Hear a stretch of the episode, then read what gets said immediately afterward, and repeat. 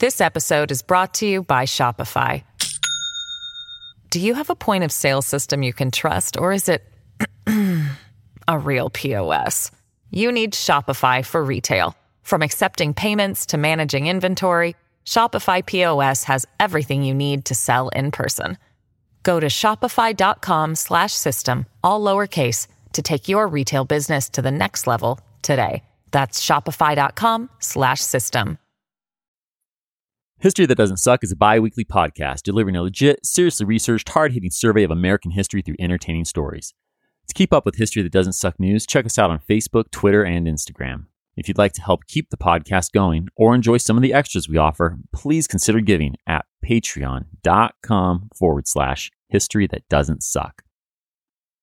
I'd also like to remind you about our spin off podcast, Office Hours with Greg. If you'd like to go behind the scenes on the stories in history that doesn't suck, or listen to me discuss history with other historians, government officials, and other fascinating people with unique insights, give it a go. Hope you enjoy it.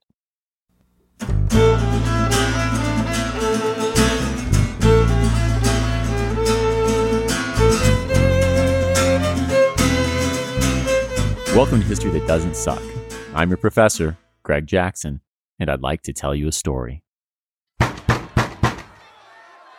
The loud, forceful banging on his front door and the cries of an angry mob outside his home in the small town of Taos, New Mexico, wakes Governor Charles Bent early in the morning.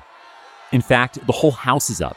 His wife, Maria Ignacia Jaramillo Bent, their five children, all of whom are 10 years old and younger, Maria's sister, Josefa Jaramillo Carson, who's staying with the Bents while her husband Kit is in California, Maria's daughter from her first marriage, and an old Indian woman who serves the family.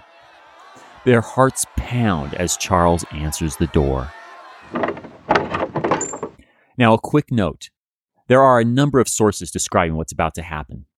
My version is a careful synthesis of several accounts, but given the trauma, it's hardly surprising that the smaller details and timing of events differ from one account to another. That said, the final outcome is the same. Okay, that noted, back to the story. Charles finds numerous enraged, armed men, both New Mexican and Indian, outside. To Charles, who's lived in Taos for years and married a local, they're his neighbors, acquaintances, friends even. He tries to calm them, but Charles is failing to grasp reality. They were his friends. I don't know if that changed last September when Colonel Stephen Kearny made Charles the governor of U.S. controlled New Mexico, or if it happened in the months following as U.S. soldiers behaved the part of conquerors. But at some point, the once popular fur trader lost at least some of his local cred. This crowd doesn't see him as a friend who stepped up to ensure their rights under American occupation. They see a traitor. They see a man who's once again an outsider. He's an American governor imposed by occupation. Accounts differ on Charles's first injuries, but all agree that he's hit, likely by arrows. With the door shut and bolted and no other way out, the women hack and dig away at their home's two and a half foot thick adobe wall, using nothing but a large iron ladle and a fireplace poker. More arrows fly through the windows. Maria brings her husband his pistols, begging him to fight or flee with them, but he refuses to do either. They wish my death. That is all. If I resist, they will kill every one of us. He responds. Charles has consigned himself to death to protect his family. Just as the women finish tunneling through the wall and start sending the frightened children out, the mob succeeds at breaking in. The bent children likely hear the screams of their father as arrows pierce him, and then Indians scalp him with one hand clinging to his skinless, bloodied head. Charles incredibly manages to make it through the hole his family made in the adobe wall. It empties out into an adjoining house. Records are unclear as to whether Charles makes it out to the courtyard or not, but either way, the mob soon catches up with him and his family. They unload more arrows into the governor as his horrified, screaming wife and children look on. At this point, he tries to scribble a message while pulling three arrows out of his face. But the mob doesn't want him writing or defending himself. Men wielding blades come forward and prevent him from doing either by hacking Charles's wrists and hands. Finally, the tortured man's end has arrived. Someone shoots Charles at close range right in the face. The mob then hacks off his already scalpless head, tells the Bent's neighbors they are not to give food or help to the dead governor's family, then parade off with the man's gray haired scalp. Stephen Lee, James W. Leal, Cornelio Vigil, Narciso Beaubien, Pablo Jaramillo. Like Charles Bent, all of them will die at the hands of this mob before the end of today, January 19th, 1847. This is the start of the Taos Revolt. Today's story is really a lot of stories, but don't worry, they all flow together. First, we're going to get the full picture of what's led to this revolt in New Mexico. Next, we'll follow Alexander Doniphan out of the region as he marches south. Here, we'll take in the apex of old Zachary Taylor's military career at the Battle of Buena Vista.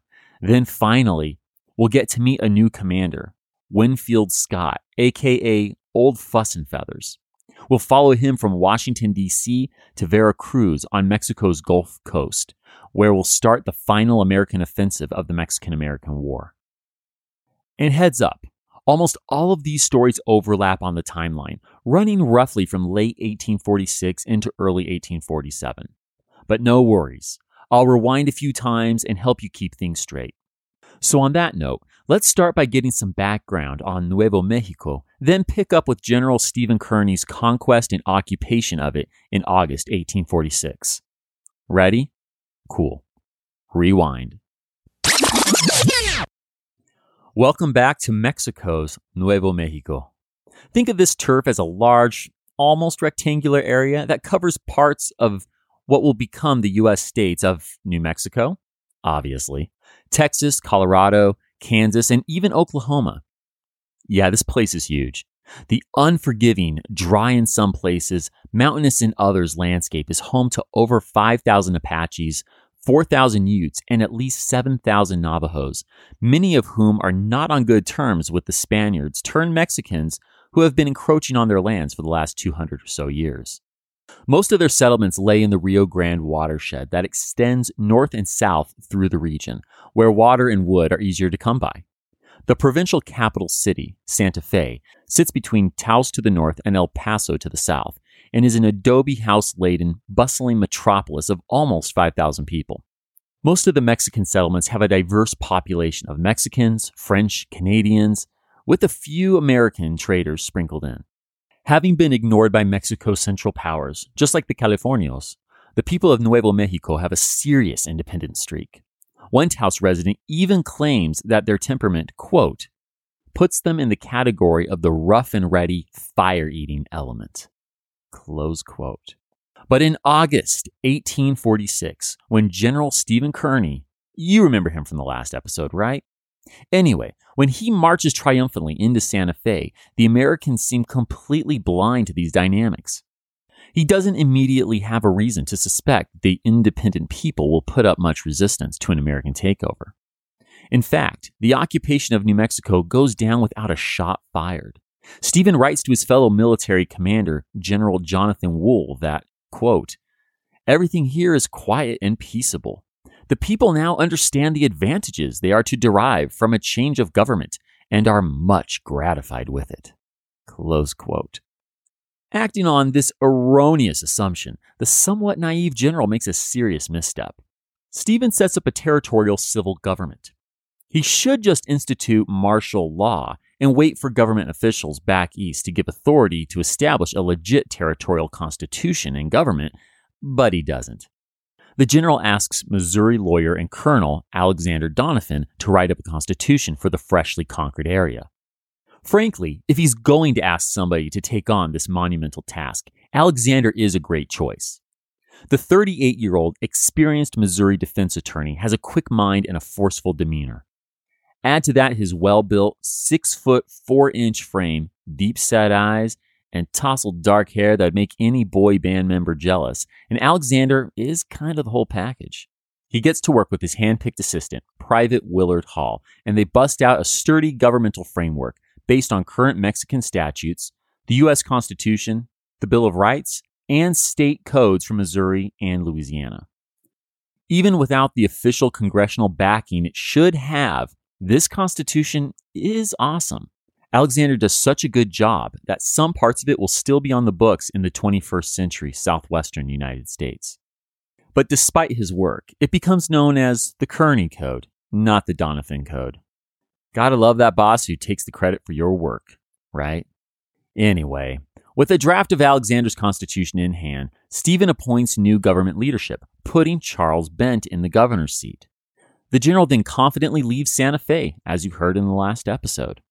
And a few weeks later, Alexander Doniphan takes about a thousand of Missouri's best volunteer and artillery units and heads south to join the fighting in central Mexico. This leaves newly appointed Governor Charles with about 300 professional dragoons and several hundred Missouri volunteers under the command of Colonel Sterling Price to control this conquered province. And these undisciplined guys are at best a nuisance and at worst a danger to the already annoyed at the Americans, locals. Seriously, these soldiers are awful. I'm going to spare you the atrocious details, but suffice it to say their behavior includes heavy drinking, fighting, thieving, and raping. With this mess on their hands and their spirit of self determination, it doesn't take long for a few local New Mexicans and their allied Indian leaders to hatch a plan to overthrow the Americans. And that's how the longtime New Mexico resident, American Governor Charles Bent, ends up brutally killed in the January 19, 1847 uprising. But the revolt spreads farther than just the ferocious killings at Taos you heard about in the opening. Dissidents also attack Simeon Turley's outlying distillery and mill, killing all but two people there. The next day, rebels murder a few Missouri traders and mountain men out on the trails and in the small town of Mora. Late in January, word of the coordinated attacks gets back to the colonel in Santa Fe. And Sterling's not going to capitulate to the rebels any more than they are going to peacefully accept his government's claim on New Mexico. Quick as lightning, he calls in his scattered militias and recruits volunteers from Santa Fe. Taking four howitzers with them, they march on the Taos rebels, most of whom are holed up in a pueblo near the town. Of course, they meet serious resistance along the 70 mile rock strewn trail, but the colonel and his men manage to reach the rebel stronghold on February 3rd. Though they are greatly outnumbered and outgunned, it takes Sterling's men two days of blasting the Pueblo with their four howitzers to overpower the Mexican and Indian insurrectionists. All told, the Americans lose seven men in the fierce fighting, but many of the 45 wounded die a few days later. The resisting New Mexicans lose at least 145. Even those heavy losses don't stamp out the independence movement, and the Americans finally grasp the depth of this undercurrent. Colonel Sterling Price realizes just how important this battle was for maintaining control of the area and writes in his report of the events quote, I consider this victory one of the most signal which has been gained during the war. With the spirit of revolt still alive and well, Sterling and deceased Governor Charles Bent's replacement can't let the rebel leaders off the hook. They take several men into custody and charge them with murder and treason, including Romero and Pablo Montoya and Pueblo Indian leader Tomas Tomasito Romero. Unfortunately, Tomasito is shot in the head without cause by an American dragoon while under guard and awaiting his trial. Pablo Montoya gets a court martial instead of a civil trial and is convicted of, quote, exciting the people to rebellion, close quote. He's executed by hanging on February 7, 1847. Then in April, the civil trials for other uprising leaders began. The trial judge is Charles Beaubien, father of the murdered by the rebels Narciso Beaubien and the jury foreman is George Bent, brother of murdered Charles Bent. Can you say conflict of interests? Furthermore, they are being tried under a system of laws not yet approved by Congress. First, five men are tried for treason.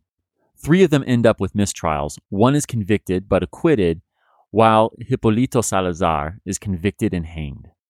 But here's the kicker John Mason, the U.S. Attorney General, tells the prosecution they shouldn't try, quote, any native inhabitants of New Mexico for the crime of treason against the government of the United States until by actual treaty with Mexico he become a citizen. Close quote. You heard that right. Since these rebels aren't actual citizens of the United States because the war is still raging, they can't even be tried for treason. One American observing the trial, Lewis Garrard, notes the irony. Quote, it certainly did appear to be a great assumption on the part of the Americans to conquer a country and then arraign the revolting inhabitants for treason. Close quote. Many other rebellion participants are charged with murder. With a biased American judge and jury, these guys can hardly hope for fair trials. Across April and May 1847, at least 15 are convicted of murder and hanged. And these hangings spell the beginning of the end for the insurrectionist movement in New Mexico. There are a few more pockets of rebels, but the harsh, not quite legal, highly biased trials and deaths of its leaders quell the independence movement. While Sterling was crushing New Mexican rebels, Colonel Alexander Doniphan has been on the road south with his crew. So it's time to head back to late 1846 and catch up with them. Here we go. Rewind. eBay Motors is here for the ride. Remember when you first saw the potential? And then, through some elbow grease, fresh installs, and a whole lot of love, you transformed 100,000 miles and a body full of rust into a drive that's all your own? With over 122 million parts for your number one ride or die, you can make sure your ride stays running smoothly brake kits, LED headlights, exhaust kits, turbochargers, bumpers, whatever your baby needs. eBay Motors has it. And with eBay Guaranteed Fit, it's guaranteed to fit your ride the first time, every time, or your money back. Plus, at these prices, oh, you're burning rubber, not cash. Keep your ride or die alive at ebaymotors.com. Eligible items only, exclusions apply. This episode is brought to you by Shopify. Do you have a point of sale system you can trust, or is it a real POS? You need Shopify for retail. From accepting payments to managing inventory, Shopify POS has everything you need to sell in person. Go to shopify.com slash system, all lowercase to take your retail business to the next level today. That's shopify.com slash system. Although he left Santa Fe proper in October, our New Mexico Constitution author, Alexander Doniphan, has to put down some Navajo Indian uprisings before he can follow his official orders to join General John Wool in Chihuahua, Mexico. So it's not until December 14, 1846, that the colonel and his well supplied men march almost due south toward the Rio Grande city of El Paso. This isn't an easy journey. The locals already know this 200 mile trail as La Jornada del Muerto, or as Alexander's men translate it in their journals, the Journey of Death. But Alexander's militia are a hardy bunch, and they reach the small branch of the Rio Grande, aptly named El Brazito, just north of El Paso on December 25th, 1846. His guys have been marching hard and they are ready for a break. In honor of Christmas Day, Alexander halts their march and sets up camp at 2 o'clock. The men quickly scatter to the winds, gathering firewood, rabbit hunting, and playing card games. Even Alexander himself sits down to a game of three card loo, in which the prize is a handsome horse thought to have wandered away from a Mexican officer. Only a few hands into the game, Alexander's scouts bring his attention to a dust cloud on the horizon that could be an approaching Mexican army. The colonel looks up from his card game and does a double take. By God, that does look forked, he exclaims. In 21st century lexicon, that might best be rendered as, Holy shit, we're totally f***ed. But hey, thanks for censoring yourself for us, Alexander. The commanding colonel leaves his card game and starts barking orders immediately. More to give his men time to put on their boots and get their guns than anything else, Alexander sends out a few officers to parley with a few Mexicans holding a black flag ahead of their lines. The conversation doesn't last long. The Mexicans demand that the Americans surrender and give up their commander. American Thomas Caldwell flatly refuses. He shouts, Come and take 'em! Charge and be damned! This is quite the response, considering the Mexican reps are backed by no fewer than 1,100 well armed soldiers and cavalry. There are only about 500 American soldiers, and less than 20 of them have horses. But cool headed Alexander has a plan. He instructs his men quote, Reserve your fire. Close quote. Even as Mexican Colonel Ponce de Leon has his infantry fire on American lines repeatedly, the Americans hold fast. When the approaching army gets less than a hundred yards away, only then does Alexander give the order fire.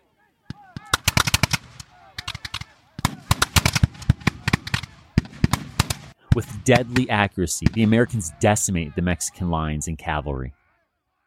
The fighting between the two armies lasts less than an hour.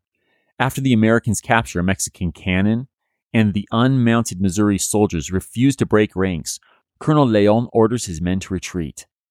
Numbers vary wildly, but the Mexicans lose somewhere between 7 and 63 men. Not a single American dies, and they capture almost 300 horses. After the short battle, Alexander just returns to his cards. Sadly, his official report of the battle doesn't say if he ends up winning the game and the prize horse. But the next day, his army marches peacefully into El Paso. They stay here six weeks, gathering supplies and a few reinforcements. Alexander and his men haven't been in contact with any Americans for well over two months, so the colonel is still following his original orders, according to his secretary, quote, merely to report to General Wool at Chihuahua, not to invade the state. Close quote. But here's the rub. He can't do one without doing the other. So the colonel uses his legal interpreting skills to assume he has the power to fight through any army that may put itself between him and his general. After nearly 250 miles of marching across more difficult terrain, Alexander and his over a thousand men arrive at the Sacramento River, just north of the city of Chihuahua. It's now February 27, 1847, and Alexander's guys are worn out. But instead of meeting up with John Wool's army, they find a 3,000 strong, well situated, well armed Mexican army blocking the road to the city. Nonetheless, the outnumbered Americans are feeling pretty confident. They routed that army back at El Brazito, and they plan to do the same here. Yeah, their egos are about as inflated as a starting high school quarterback who's just been voted prom king. On the morning of February 28th, Alexander puts his courtroom experience to use, giving his men the best motivational speech of his military career. He ends by saying, quote, Well, boys, I've issued an order this morning that we are to camp in the enemy's entrenchments tonight. Close quote. This is met with a hearty yes. Yes, we will, Colonel. See what I mean about their egos? Anyway, the Americans begin their assault in the early afternoon. This is the Battle of Sacramento, and as Alexander predicted, it's a complete American victory. Within a few hours of fighting, the Missouri volunteers break through Mexican breastworks and capture cannons. The U.S. soldiers soon turn these guns on the now retreating Mexican army. A few American units give chase to the Mexicans, where small skirmishes with guns and sabers break out.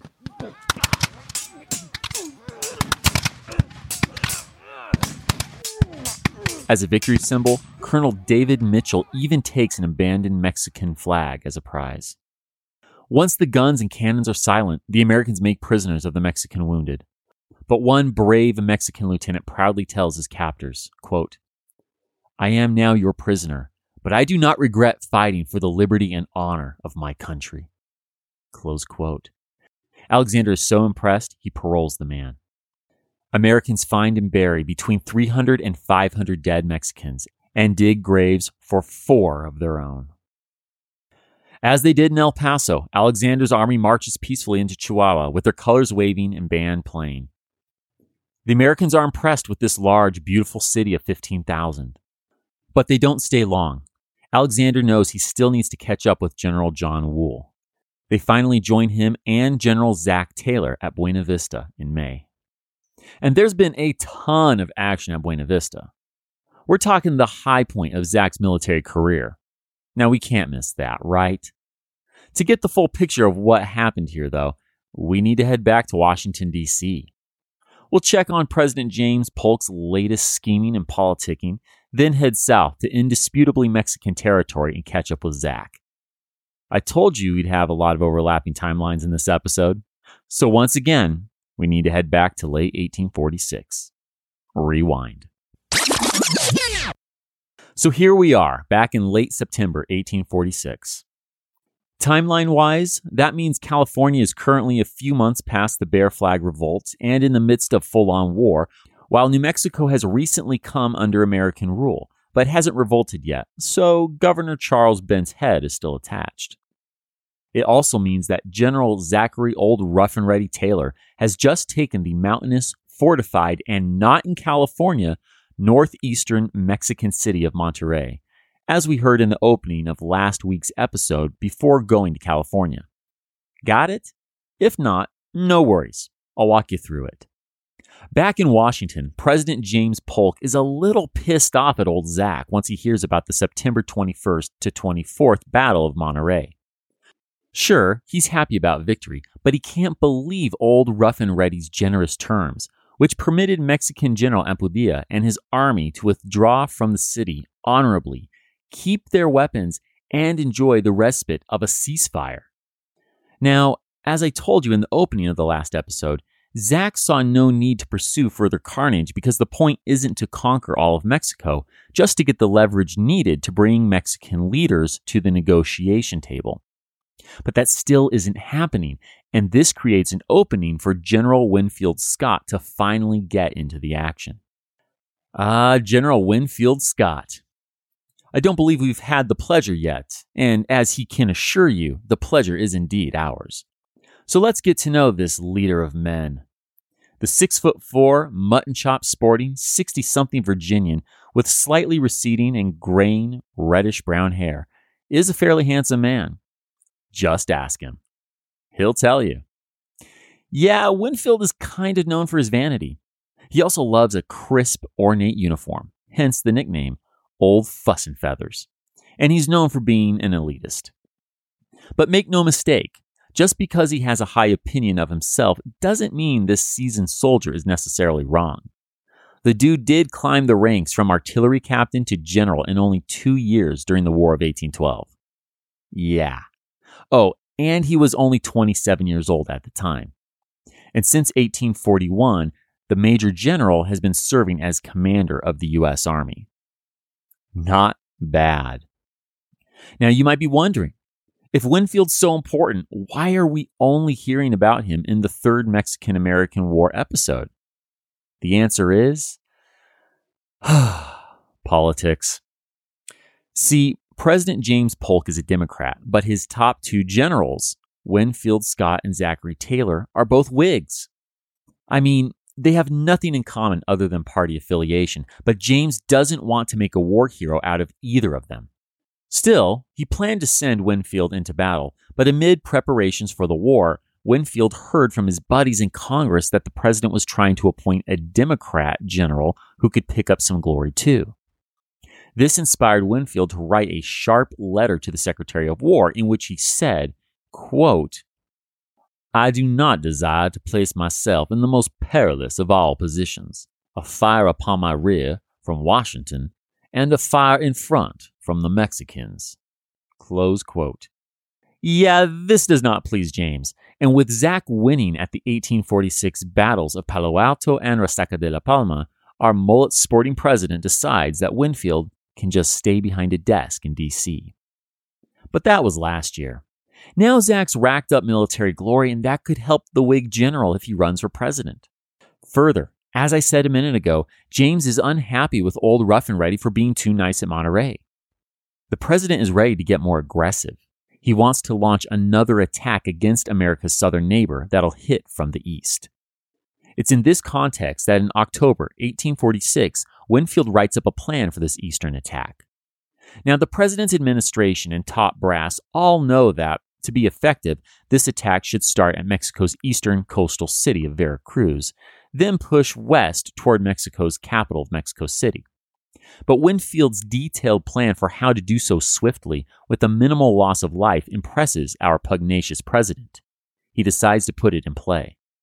Now, James does try to find a Democrat to whom he can hand this military glory. The dude even tries to get Congress to make up a new military rank higher than Major General for Senator Thomas Benton. Appropriately, the idea gets laughed out of the chambers, and James has to make begrudging peace with the fact that, despite being a potential political adversary, Winfield's the best call for leading the attack at Veracruz. Upon getting this news in late November, Winfield quickly gets out of D.C. before the president can change his mind. But as D.C. plays politics and Winfield prepares to attack Veracruz, what's going on with old Zack? Well, still under the impression he should just occupy northern Mexico until the central Mexican government is willing to negotiate, he's setting up various units and communication lines across all the turf he's conquered. But while doing so, he gets a quote unquote suggestion from Secretary of War William Marcy that he should concentrate his forces at Monterrey. Well, that sounds stupid to old Rough and Ready, so he ignores it and keeps spreading out his defenses. Soon, though, the reason for DC's suggestion becomes clear. Winfield is about to jack several thousand of Zack's troops in order to attack Veracruz. Winfield gets that this could come across like a slap in the face to Zack, and he doesn't want that. While in New York preparing to sail around Florida and into the Gulf of Mexico, Old Fuss and Feathers writes to Old Rough and Ready. I am not coming, my dear General, to supersede you in the immediate command on the line of operations rendered illustrious by you and your gallant army. My proposed theater is different, but, my dear General, I shall be obliged to take from most of the gallant officers and men whom you have so long and nobly commanded. It's a nice try on Winfield's part, but his sincere effort to smooth things over comes across as super condescending. Zack's pissed. I mean, he gets that Winfield outranks him, but taking most of his army like this feels like an insult, and Zack can't help but wonder if this isn't partly motivated by politics on the president's part, too. But this is the army, and order's in order. Come early 1847, Winfield stops at the coastal town of Tampico and takes two whole divisions, that is, 4,000 well trained regulars, as well as 1,000 cavalry two batteries of light field artillery, and still more volunteer units on his way to Veracruz. Yeah, reinforcements are coming for Zack, but he just got left with an almost exclusively volunteer shell of its former self army to defend basically all of northern Mexico. His weakened position is inspiring Mexican General Santa Anna to come and attack. Want to learn how you can make smarter decisions with your money? Well, I've got the podcast for you. I'm Sean Pyles, and I host NerdWallet's Smart Money Podcast. On our show, we help listeners like you make the most of your finances. I sit down with NerdWallet's team of nerds, personal finance experts in credit cards, banking, investing, and more. We answer your real-world money questions and break down the latest personal finance news. The nerds will give you the clarity you need by cutting through the clutter and misinformation in today's world of personal finance. We don't promote get rich quick schemes or hype unrealistic side hustles. Instead, we offer practical knowledge that you can apply in your everyday life. You'll learn about strategies to help you build your wealth, invest wisely, shop for financial products, and plan for major life events. And you'll walk away with the confidence you need to ensure that your money is always working as hard as you are. So turn to the nerds to answer your real world money questions and get insights that can help you make the smartest financial decisions for your life. Listen to NerdWallet's Smart Money Podcast wherever you get your podcasts. Napoleon Bonaparte rose from obscurity to become the most powerful and significant figure in modern history. Over 200 years after his death, people are still debating his legacy. He was a man of contradictions, a tyrant and a reformer, a liberator and an oppressor, a revolutionary and a reactionary. His biography reads like a novel, and his influence is almost beyond measure. I'm Everett Rummage, host of the Age of Napoleon podcast, and every month I delve into the turbulent life and times of one of the greatest characters in history and explore the world that shaped him in all its glory and tragedy. It's a story of great battles and campaigns, political intrigue, and massive social and economic change. But it's also a story about people, populated with remarkable characters. I hope you'll join me as I examine this fascinating era of history. Find The Age of Napoleon wherever you get your podcasts. Yeah, that Santa Anna. I'm sure you remember when we first met the dark featured general during the Texas Revolution back in episode 29. If you're an American, you likely best know Antonio Lopez de Santa Anna from the Alamo, but he's no one hit wonder in Mexican politics. Back in 1838, a French cannonball took the lower half of the general's left leg. The now out of exile, on again, off again El Presidente uses this physical loss to highlight his patriotism as he strives to stay in the impossible game of mid 19th century Mexican politics. But right now, he doesn't need optics. He just might have a way to win this war against the United States. See, Santa Anna's got all the details on U.S. movements. His men found a copy of Winfield's orders to Zack on the body of an American messenger, which means Santa Anna knows that Zack's weak. The one legged commander decides he'll go north, crush Zack's few thousand man volunteer army with his nearly 20,000 men. Then he'll destroy Winfield on the East Coast. If Santa Anna manages to do this, he could end the war and be a hero. Departing from the central Mexican city of San Luis Potosi in late January 1847, Santa Anna's army heads north to take on Zack's meager forces at his most southern point, the town of Saltillo. Unfortunately for Santa Anna, he's underestimated the damage a heartless desert can do to an army. In the following weeks, they first marched through freezing rain, then scorching heat. These conditions kill a quarter of his 19,525 men. Even with this devastating loss of human life, though, Santa Anna's army still outnumbers Zack's by three to one. Not that Zack seems to care. It's February 21st when his army is getting into position at the hacienda of Buena Vista, a few miles south of Saltillo. Zack's fellow commander, John Wool, has found this sweet place to wait for Santa Anna's army. But aggressive old Rough and Ready, hoping to avoid the appearance of retreat, has wanted to hold his ground even farther south at Agua Nueva.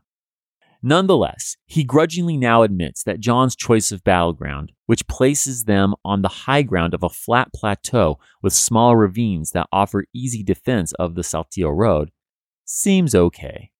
With Zach's approval, John positions his troops on the plateau and points the artillery down toward the roads south and below them but he keeps almost half of the troops in reserve back at the hacienda to be put into action as necessary. The next day, February 22nd, Santa Anna's cold, wet, tired 15,000 man army gets quite the surprise when it marches within Buena Vista's firing range. From the few charred and broken supply wagons the Mexican general saw along the road, he thought the Americans were on the run. But obviously, the sight of Zack's 4,800 strong American army in battle formation shows that's not the case. While Santa Anna, or as he'd prefer you call him, the Napoleon of the West, positions his men, John reminds his troops that today is George Washington's birthday. The band plays Hail Columbia, and John sets the day's password as Remember Washington.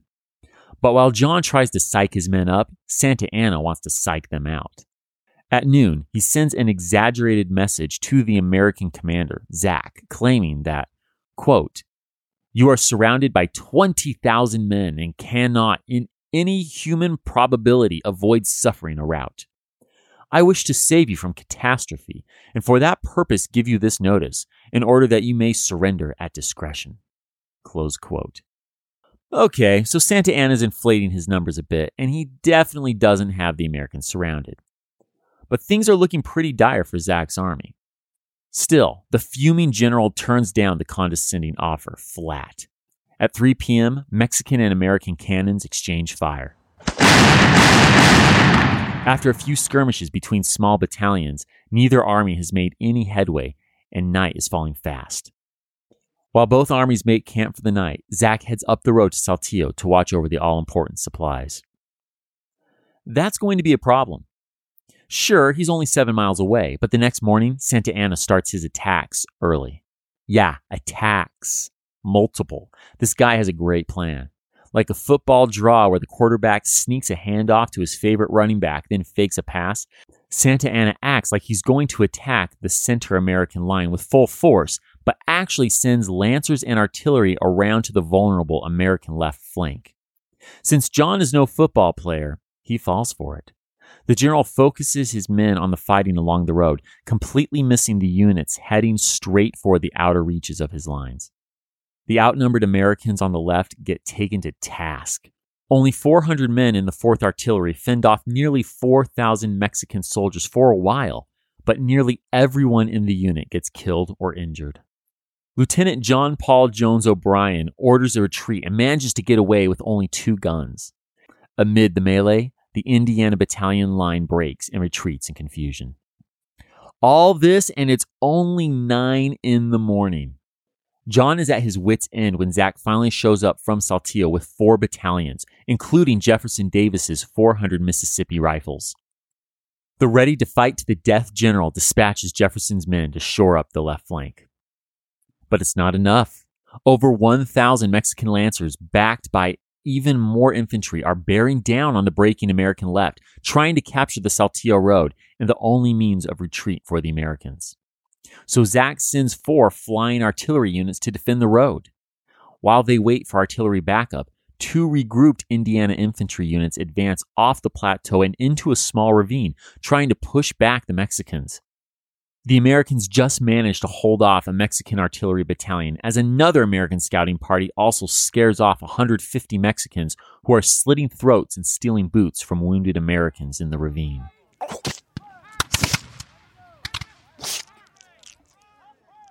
But the Americans still don't have artillery to back them up. So the Mississippi Rifles and Indiana battalions form a shallow V shape and prepare to repulse the fast approaching Mexican cavalry. Sergeant Ben Scribner, shaking in his boots, says, quote, I shall never forget the imposing appearance of the Mexicans as they bore down upon us with their immense columns, glittering lances, and party colored banners. Close quote. Luckily for Ben, Colonel Jefferson Davis stays cool in the face of this attack. The commander tells his men to save their shot. Quote, Hold your fire, men, until they get close, then give it to them. Close quote.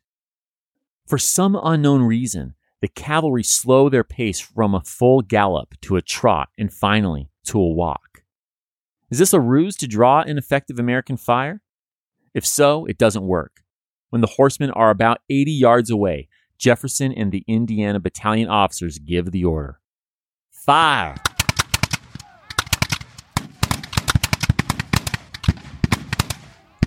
Saddles empty left and right. According to one Indiana volunteer, quote, whole platoons appeared to droop and fall. Close quote. He and his comrades fire volley after volley at the Mexican lines. The remaining cavalry soon flee in full retreat. With these repulses on the left flank and their center lines just barely holding, the Americans have the Mexican army on its heels. General John Wool, who's pulled it together since Zach showed up, prepares to press his advantage and chase Santa Anna into a full retreat. Then something strange happens. Bearing a flag of truce, a few Mexican officers approach either Zach or John. I can't say for sure because sources conflict. But either way, instead of offering to surrender, they ask what the Americans want, as if John or Zach are the ones who invited them to a parley. Regardless of whom they originally approached, John goes looking for Santa Anna himself to get some answers. And that's when he figures out this is another trick play. Seriously, this guy is not that quick on the uptake. Anyway, John sees that this distraction has allowed Santa Anna's central lines to begin a retreat to safer ground without fear of an American attack. But Zach won't stand for it. Old Rough and Ready launches an attack from the plateau. The retreating Mexicans rally and fight back. American Captain Bragg's flying artillery fires like crazy. But Zach wants more. Double shot your guns and give 'em hell, the general orders. The Mexicans finally retreat, but not before the Americans on the plateau take heavy losses. As dark falls, Americans regroup and a few supply wagons show up with desperately needed food, meds, ammunition, and best of all, fresh troops. Zach and John prepare their men for another day of hard fighting, but at dawn, the Americans wake to find an empty battlefield. Santa Anna, leaving his campfires burning as yet another ploy, retreated with his entire army during the night. The Americans realize they have, once again, come out on top, and cheers ring out from every part of their camp. All told, Zach has over 650 men dead or wounded, about 15% of his force. Damn. This victory came at a high cost, but Santa Anna's lost over 20% of his large, hungry, battle weary army, forced into retreat. American papers give Zach credit for a hard fought win, even with its high casualties. This is the end for Zach in the Mexican American War. The now washed in glory, celebrity status general will continue to hold his northern line, but he sees no further battles. The main fighting now moves to the Mexican coast as our commanding general, Winfield Scott, prepares to take Veracruz. So let's head there. Just days before Zach's throwdown with Santa Anna, Winfield sailed to Isla de Lobos. Small isle is maybe 10 miles from Mexico's Gulf Coast and about 50 miles south of Tampico, which, as you may recall, is where Winfield picked up much of Zach's former army. Winfield spends the end of February 1847 on this small speck of land as more reinforcements, fresh from the States, meet him here, bringing his numbers up to roughly 9,000 men and 50 ships.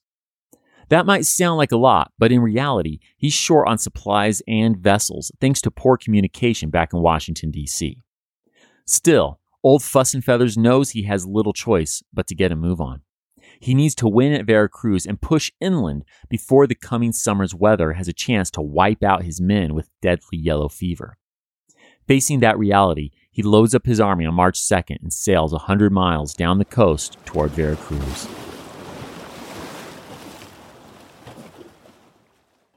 Winfield's forces are now within striking distance of Mexico's east coast. Their newest isle turned base, Isla Verde, sits a mere three miles from Veracruz. But the city's no easy target. First, Veracruz is protected by the fortress of San Juan de Ulua. With 135 pieces of artillery, this 60 foot tall castle sits on an island only 1,000 yards away from Veracruz's coast. The city also has a 4,000 strong defense force and a 15 foot tall stone wall with several artillery laden forts. In other words, a naval assault on Veracruz through the harbor could be costly. So Winfield won't be taking that path. He's a thinker who seeks to minimize casualties by exploiting his enemy's weaknesses. He scouts out the coast with U.S. Navy Commodore David Conner aboard the former Mexican steamboat USS Petrita. They draw fire from the castle while doing so on March 6th, but the risk is well worth it. Winfield comes away convinced the Commodore's suggestion to land U.S. forces roughly three miles south of Veracruz on Collado Beach is the right move. And after waiting a few days for good weather, that's just what they do. On March 9th at 5:30 p.m., sailors begin rowing wave after wave of soldiers to Collado's sandy shore. With bayonets fixed and ready for a fight, the throng of troops in untold boats seem to defy Poseidon himself. A soldier named Stevens Mason will later write of the landing, quote, The descent upon the Mexican coast was the most magnificent scene I can imagine, nor can I by any attempted description do it justice. Close quote. I'm sure it is. In a fine display of collaboration between the U.S. Army and Navy, General Winfield Scott and Commodore Conner successfully moved 8,600 soldiers within a mere few hours. It's the largest amphibious landing to date in the history of the United States and will remain so until World War II. Mexican forces fire a few ineffective, harassing shots at the American camp on the beach that night, but otherwise, the invading force is unopposed. In the days that follow, the Americans' greatest challenge are strong winds, known as northers, that blow blinding sand through the air and beach 40 of their vessels. But Mother Nature proves nothing more than inconvenience. By March 12th, U.S. forces have cut off all paths in and out of Veracruz and are poised to launch an attack. But how should they attack? I mean, Winfield's 8,600 men could storm Veracruz. They do outnumber the city's defenders two to one. But the city's fortifications are still formidable. While approaching the city from land and not sea has let the Americans avoid the island fortress of San Juan de Ulua. A series of smaller forts with over 80 pieces of artillery line Veracruz's 15 foot tall inland walls. Further, the approach to the city is a 400 yard booby trapped open field, meaning there's no cover. Okay, so charging in guns ablazing would work, but it'd also be an American bloodbath. Winfield's not okay with that. So, just as he did with Collado Beach, Old Fuss and Feathers studies and deliberates. He talks it over with his officers, including one particularly bright, dark haired engineer from Virginia by the name of Captain Robert E. Lee, and decides bombardment, not an assault, is the best way to keep down the body count. Working under the cover of night and using tactics we saw back in the Revolutionary War, Winfield's men dig trenches for the next several days. They cut a six foot wide, four foot deep, zigzagging trench into the Mexican earth. More strong winds inconvenience the Americans as Veracruz's defenders fire at them periodically. But it's of little use. Winfield's trench is within 800 yards of the city within a week. Still working with only a fourth or so of the guns promised by Washington, D.C., though, the American commander doesn't have the firepower needed to bombard. It's a frustrating situation, but his naval colleagues gladly help out by providing six 32 pounder guns weighing around three tons apiece. Whew! It takes 200 sailors to haul these bad boys across three miles of beach sand. Yeah, how's that for a workout? Eat your heart out, CrossFit. It's now March 22nd. Hoping to induce surrender, Winfield's cut off the aqueduct that provides Veracruz's drinking water, while the U.S. Navy has cut off all shipping lanes. He writes to Veracruz's defending commander, Juan Morales, instructing him to give up the city or face bombardment in two hours. Outmanned, outgunned, and working under far more broken promises than even Winfield, Juan knows his situation is bleak. But he's a man of honor. He's duty bound to defend his homeland and stand at his post. He writes back to Winfield saying as much, knowing it means an imminent attack.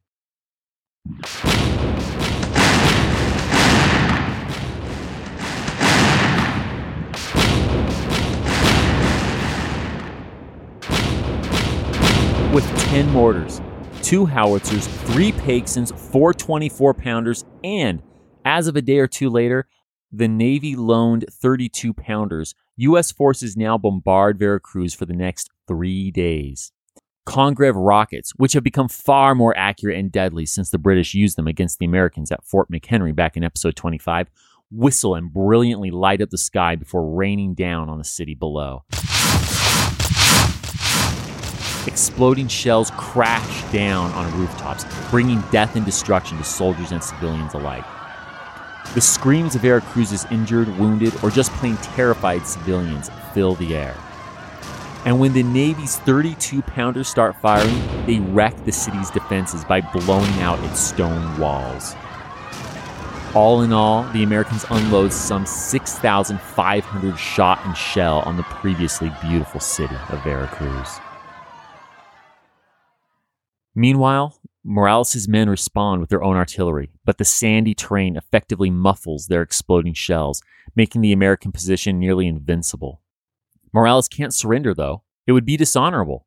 But as foreign dignitaries and civilians pressure the commander, Morales is soon left with little choice. In a face saving move, he resigns his command, allowing General Juan Landero to raise the white flag on March 25th. In the days to follow, he surrenders both the city of Veracruz and the island fortress of San Juan de Ulua. Winfield responds by allowing the city's defenders to leave the city, so long as they give up their arms and pledge not to participate any further in the war. It's a somber scene when the brave but beaten Mexican troops march out of Veracruz on March 29th. According to Pennsylvanian Jacob Oswandel, the American troops have nothing but respect for him. Quote, Everything passed off quietly, no insulting remarks or fun were made toward the Mexicans as they passed out. We looked upon them as a conquered foe who have fought for their firesides and property, the same that we would have done if attacked by a foreign foe. Close quote. As horrific as the bombardment must have been for those within the city, I am happy to tell you that Winfield's tactics resulted in relatively few deaths and injuries, just as he hoped and expected. But estimates are generally around 200. The Americans have 55 wounded and 13 dead. Ironically, Winfield's popularity in the U.S. will suffer because of his success. Civilians will incorrectly assume low deaths indicate easy or insignificant battles. But among his men, Winfield's tactics just earned him a great deal of respect. Old Fuss and Feathers might be as different as night and day from Old Rough and Ready, but these soldiers appreciate a commander who places such a high premium on their lives. I'm sure that's a comforting thought as they think about fighting their way over 200 plus miles inland to Mexico City. After all, the Mexican people are as proud as any other. They won't let their capital go cheaply. History That Doesn't Suck is supported by fans at patreon.com forward slash history that doesn't suck. Josh, Ciel, and I are beyond grateful to you kind souls providing funding to help us keep going. Thank you. And a special thanks to our patrons whose monthly gift puts them at producer status Will Caldwell and Jason Karstens. Join me in two weeks where I'd like to tell you a story.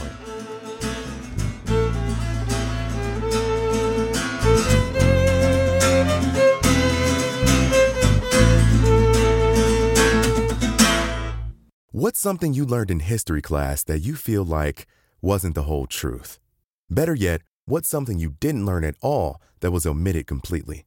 That's what I like to call redacted history. My name is Andre White, the host of the Redacted History Podcast, the place where history's forgotten events, heroes, and villains get their story told, one episode at a time. The Redacted History Podcast. Real history never dies. Stream the Redacted History Podcast on Apple Podcasts, Spotify, or wherever else you get your podcasts.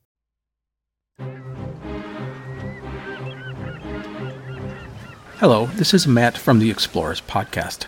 I want to invite you to join me on the voyages and journeys of the most famous explorers in the history of the world. These are the thrilling and captivating stories of Magellan, Shackleton, Lewis and Clark, and so many other famous and not so famous adventurers from throughout history. Go to explorerspodcast.com or just look us up on your podcast app. That's the Explorers Podcast.